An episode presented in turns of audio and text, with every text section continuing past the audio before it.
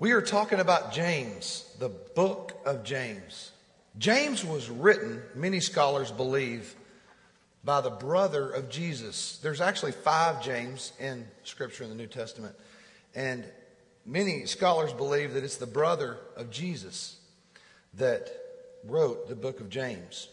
He was hostile through much of what we know as the Gospels.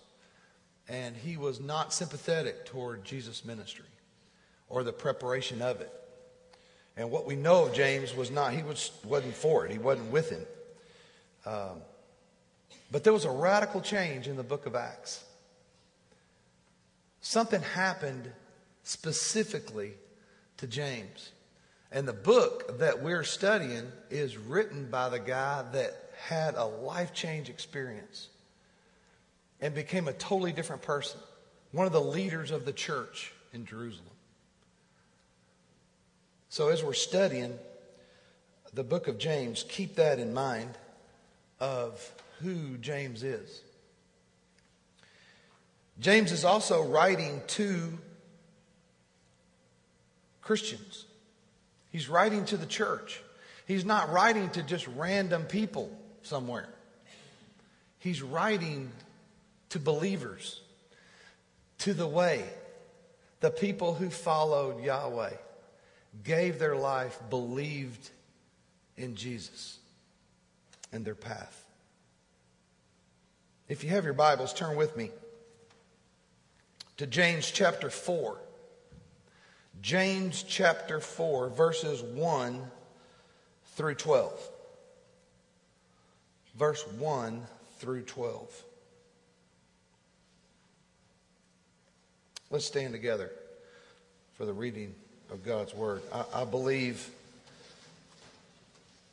I believe this is the owner's manual for your life, in my life.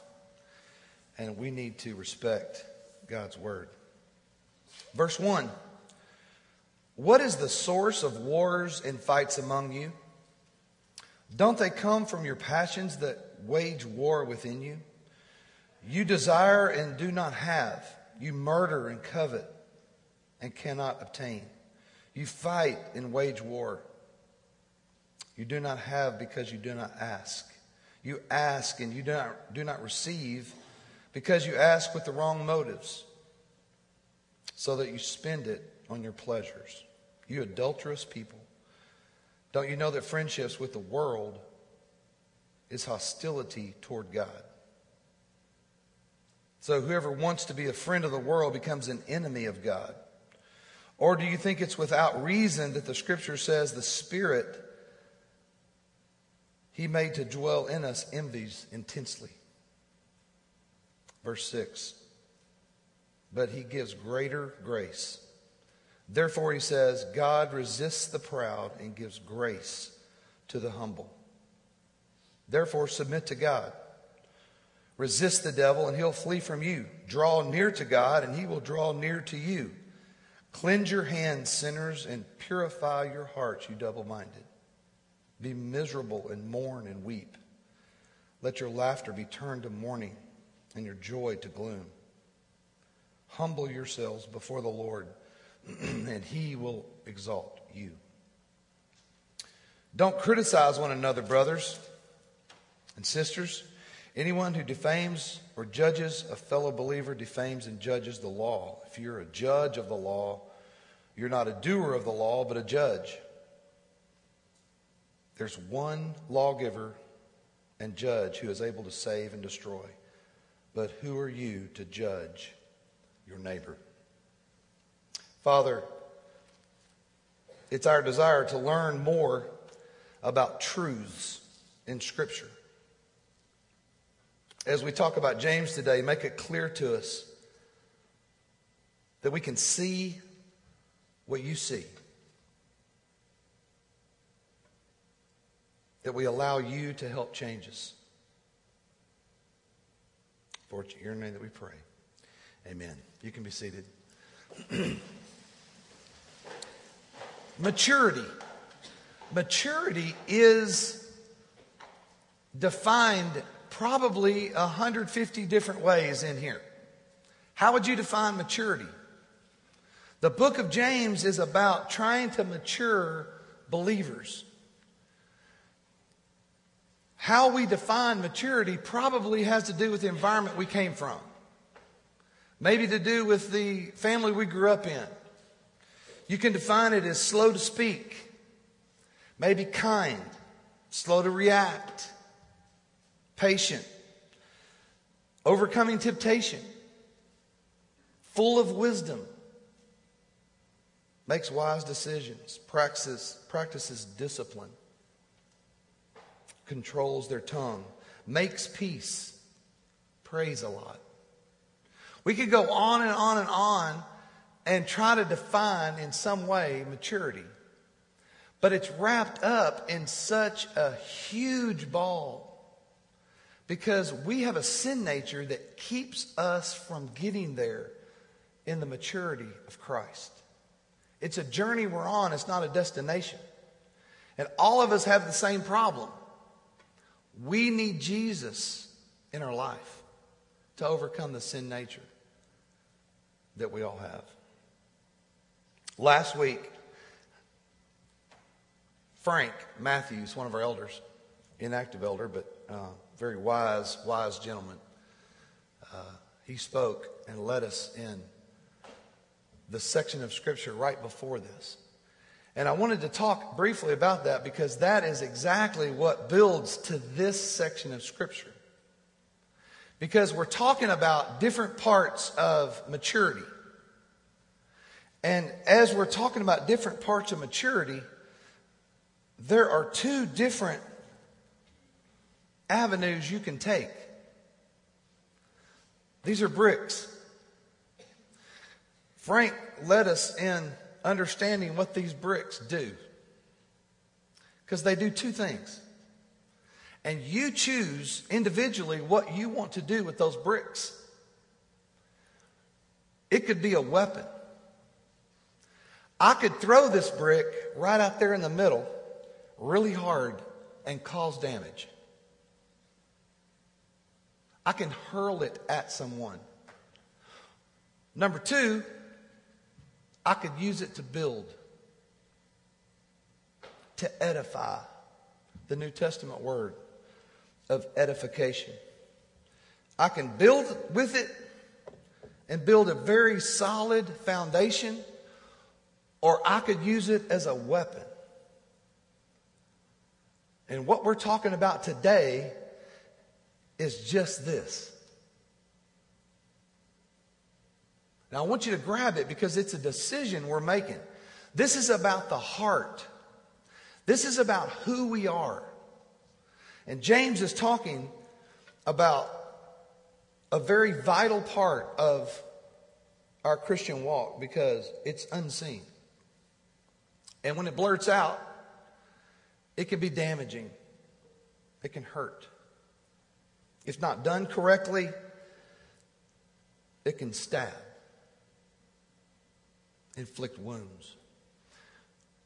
If done well, it can build and become maturity. So I want you to know all the way through this, there's two parts of this at war within us. We've talked about the things of James that we could learn. And there is so much in this book, in this scripture. I, I, I challenge you to read it again to understand the things that God would want to teach you about maturing in your faith. Have you ever heard, who's heard of the War of the Whiskers? Anybody heard of that? Has anybody ever heard of the War of the Oak Bucket? Anybody? Those are actual wars among nations.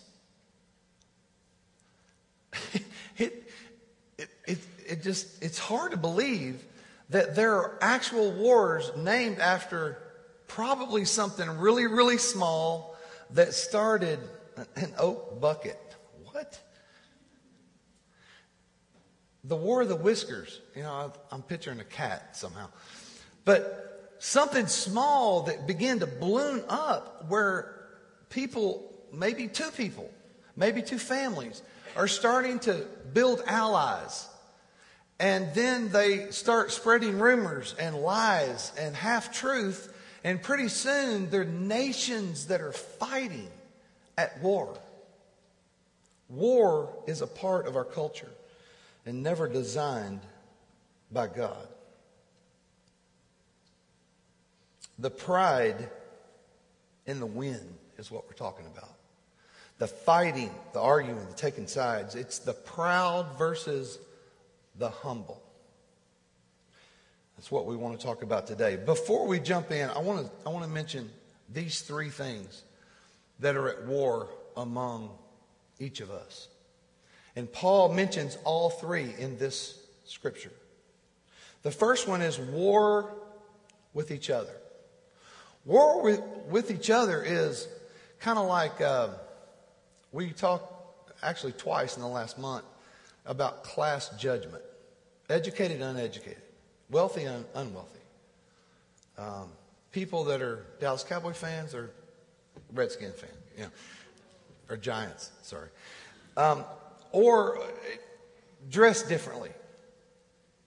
All the things that happen in class judgment, church fights, personal squabbles, things that are insignificant in the view of God.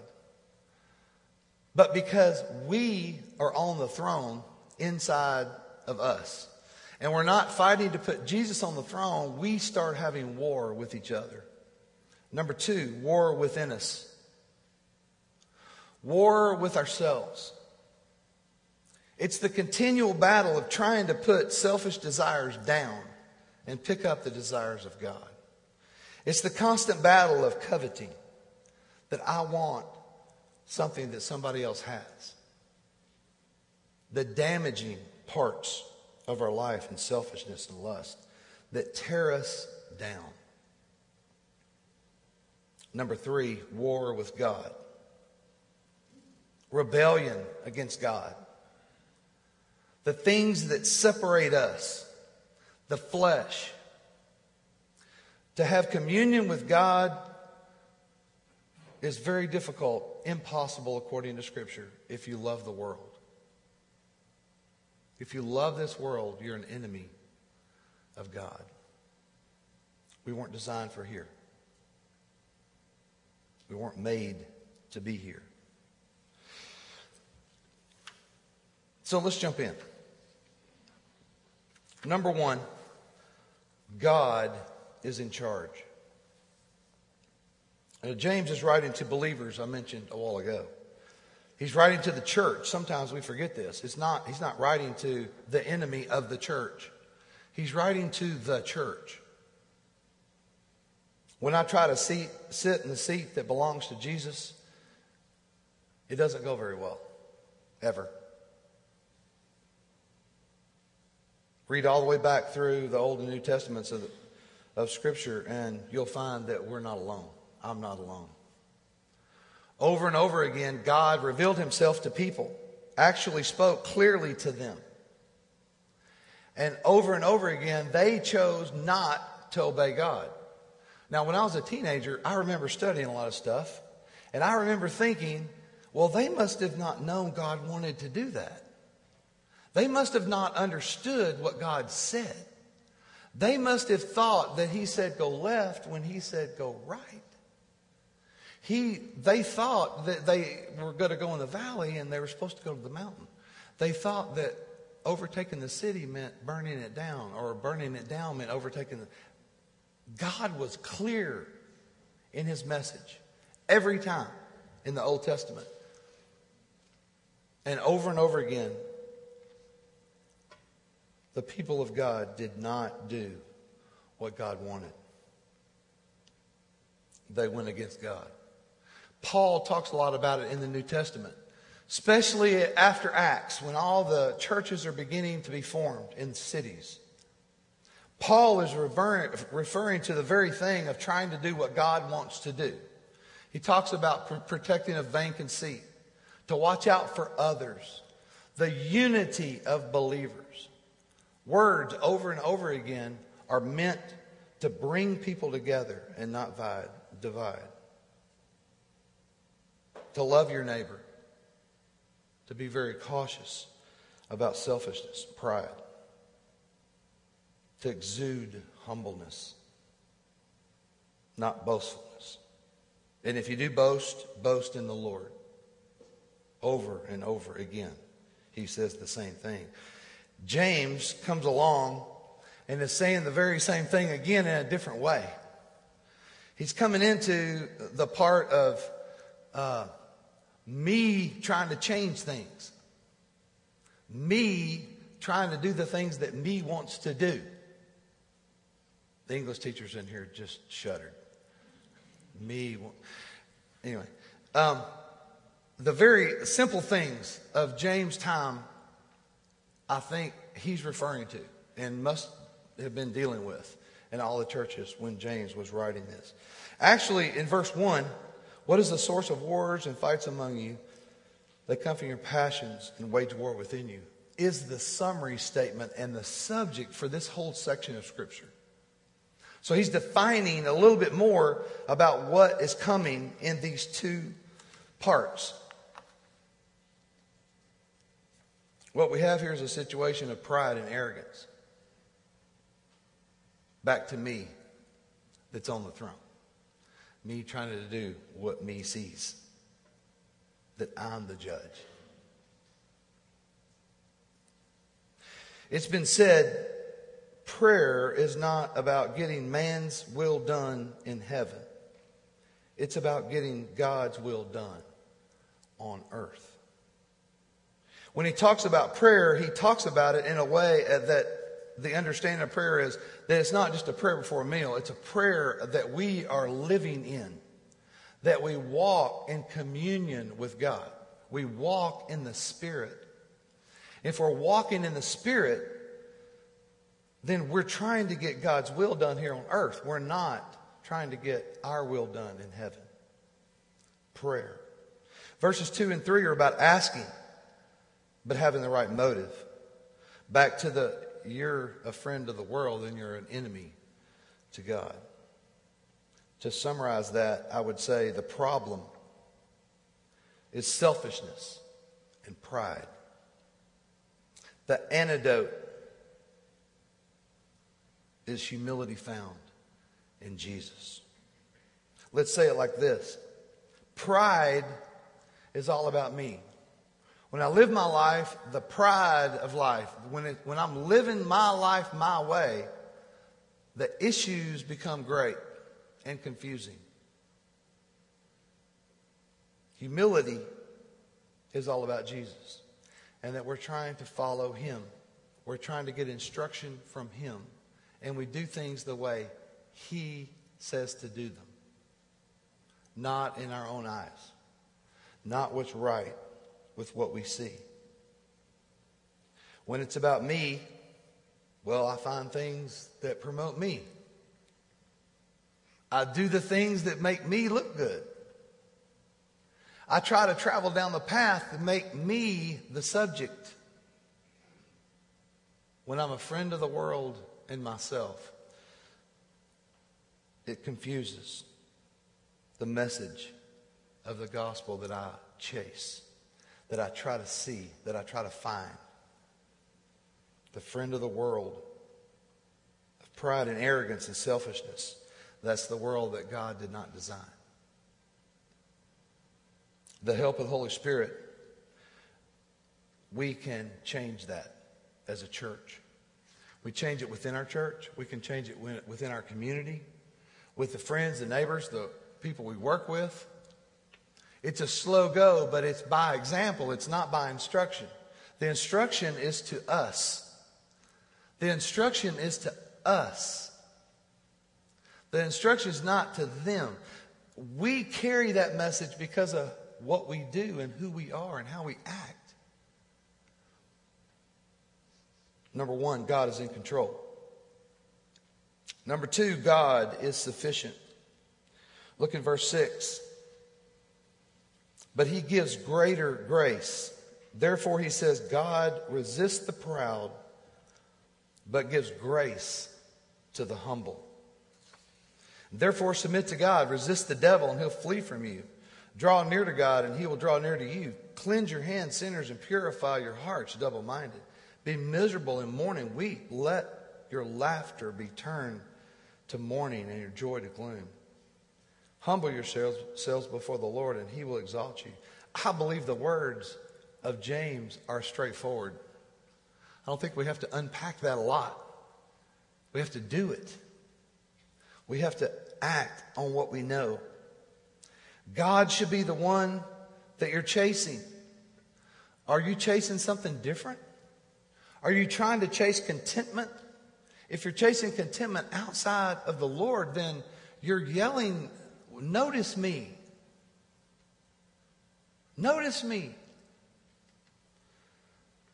Instead, we, we kind of forget verse 10 and we, we're back in verse 9 and we're trying to figure out in verse 9 does God want me to live miserably? No. He, what he's referring to in 7 through 9, he's talking about repentance. It's turning away from the nature that we have. We don't have to, we don't have to try and practice to be ugly to people, to be mean. We don't have to try that. It just happens. What we're trying to do in verse 10 humble yourselves before the Lord, and he will exalt you. Let God take care of justice. You and me take care of the humble spirit that the repentance in him brings. That's the meekness of the Lord. That fills the vacuum in your life, that hole that you're trying to fill up. If it's not contentment, it becomes coveting, and down we spiral. If it becomes hate, we're trying to fill love, and instead we put hate or ugliness, and down we spiral. It's the vacuum in our life that we're trying to fill, and we're not filling it with the Holy Spirit, the paraclete, the comforter of God. You want to see real change in your life? then you humble yourself before the Lord. You see there's a better way. You resist the devil. Draw near to God. Clean up your life and get rid of sin. Return to Jesus and he will lift you up. That's the paraphrase. That's, that's the paraphrase version of this whole passage of scripture. It's not in my own power. It's in the power of God in me. The humility comes in. It's not trying our way that we fight dissatisfaction. It's God's way. Humbling ourselves, returning to Jesus, and allowing Him to bring fulfillment. God's in control. God is sufficient. And number three, God is the judge. Verses 11 and 12 are about there's only one Jesus and it's not me. It's not you. There's only one. The judge, the lawgiver, and the difference of being a doer of the law. And the very first part of that uh, section of Scripture in verse 11 don't criticize one another. James is not issuing a very warm and fuzzy statement. He just simply says, do not criticize one another. Now, again, he's not talking to the lost people only. He's not talking to the people who are outside of the church. He's talking to the church, to the believers, the people who are sitting together, worshiping together, studying, praying. Don't do it. Oh, but it's so easy to see the speck in somebody else's eye. Matthew 7 3 talks about the speck in someone else's eye, and you're not looking at the log in your own eye. It's too hard to see the log in my own eye. I'm busy looking for the speck in other people's eyes. The, that whole section of Scripture, uh, the beginning part of verse of verses uh, one through seven, in Matthew 7 talk about this very same thing. And James takes it to the next level. In Matthew, in the Gospels, it's talking about don't judge people.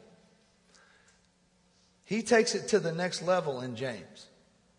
James says, do not criticize one another because you are not the judge. We weren't designed that way. We're not making the law. We don't decide who is obeying the law or not. It's our job to obey, to be doers of the law. Don't judge and criticize. That's God's job. God does it because He is the judge. Now, we've all been victims or recipients of criticism. The very thing that he's talking about in here is the issuers of the criticism, those that are critical of others. And if you're not critical of others, then you might need another sermon.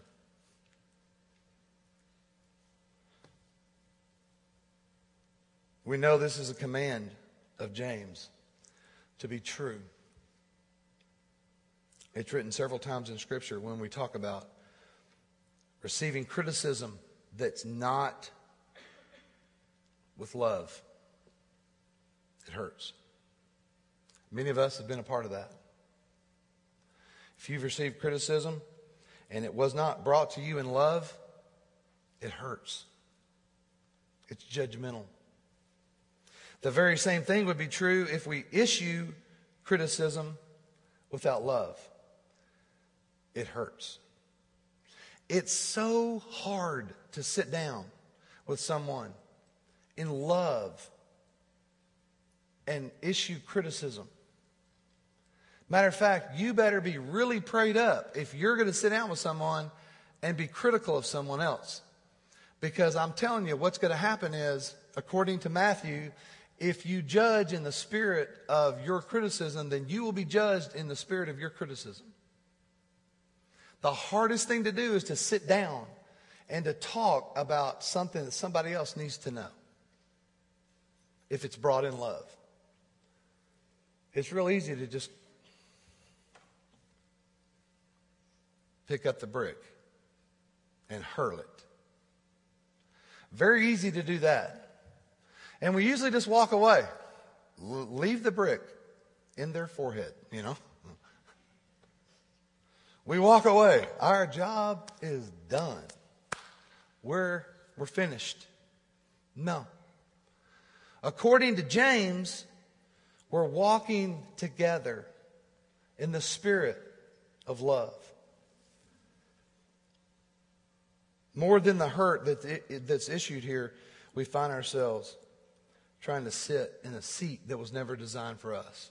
That's why it's so difficult to sit and bring criticism to someone in love because you care so much about them that you're with them, you're walking with them, and you want them to be in the know.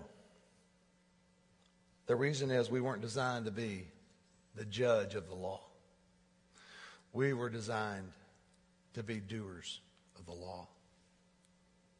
There's only one Jesus, and I'm not him. And you're not him either. We are walking together. We are a part of the body of Christ. So let's embrace what this means and what this does. If we walk this way, Planet Fitness won't have anything on us. The judgment free zone. How many people pay $10 a month and never go? Okay, never mind. That's another story. Um, I've never done that. No. Um, wow. Anyway, Planet Fitness would have nothing on the church. But instead, Satan brings his little claws in and starts in a you know, and sometimes it can be probably in the best of intentions you see. And it starts the war of the oak bucket, the war of the whiskers. Back to the cat. the, the dumbest, smallest things that we forget where we're looking. Our eyes are not on the Lord. Our eyes are not on God. Our eyes are on ourselves.